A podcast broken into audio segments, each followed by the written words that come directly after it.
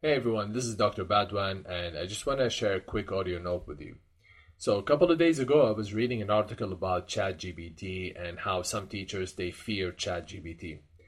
First of all, I do not think teachers should fear ChatGPT, and the reason why I'm saying this is because in the future, or when I say in the future, I'm talking about maybe in the next two to three years I think we would see more and more project based assessments in different courses and modules and workshops in universities.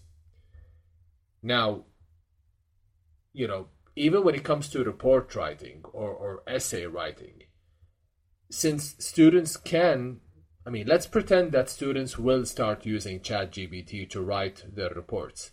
In this case, of course, teachers should and, and the best solution for this is for teachers to start asking their students or making it as a requirement, as an assessment requirement, to um, basically allow students to provide more evidence or more justification or more or more in-depth explanation into why they added this piece of information, why did they add this paragraph, like they have to explain based on references, based on academic sources when I say academic sources, I'm talking about research articles, online books, I'm talking about peer reviewed research articles, um, business reports, academic reports, and so on.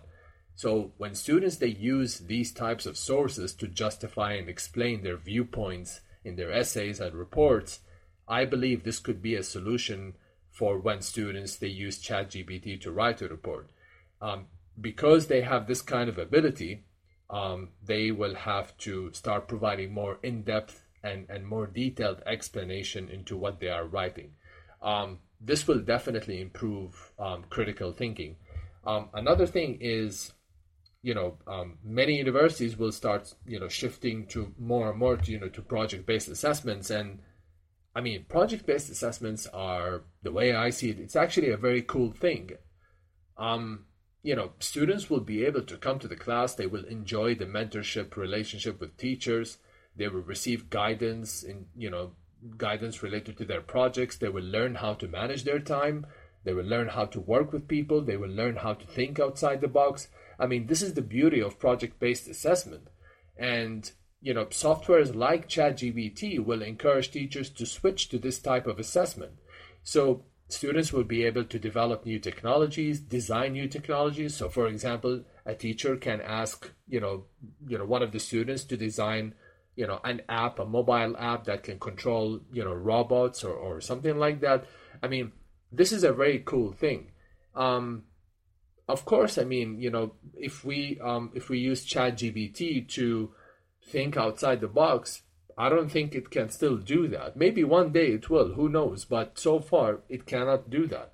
And because it cannot do that, we will have to, you know, or teachers will have to increase, um, you know, the use of project-based assessment in their courses, in their classes, and in their modules.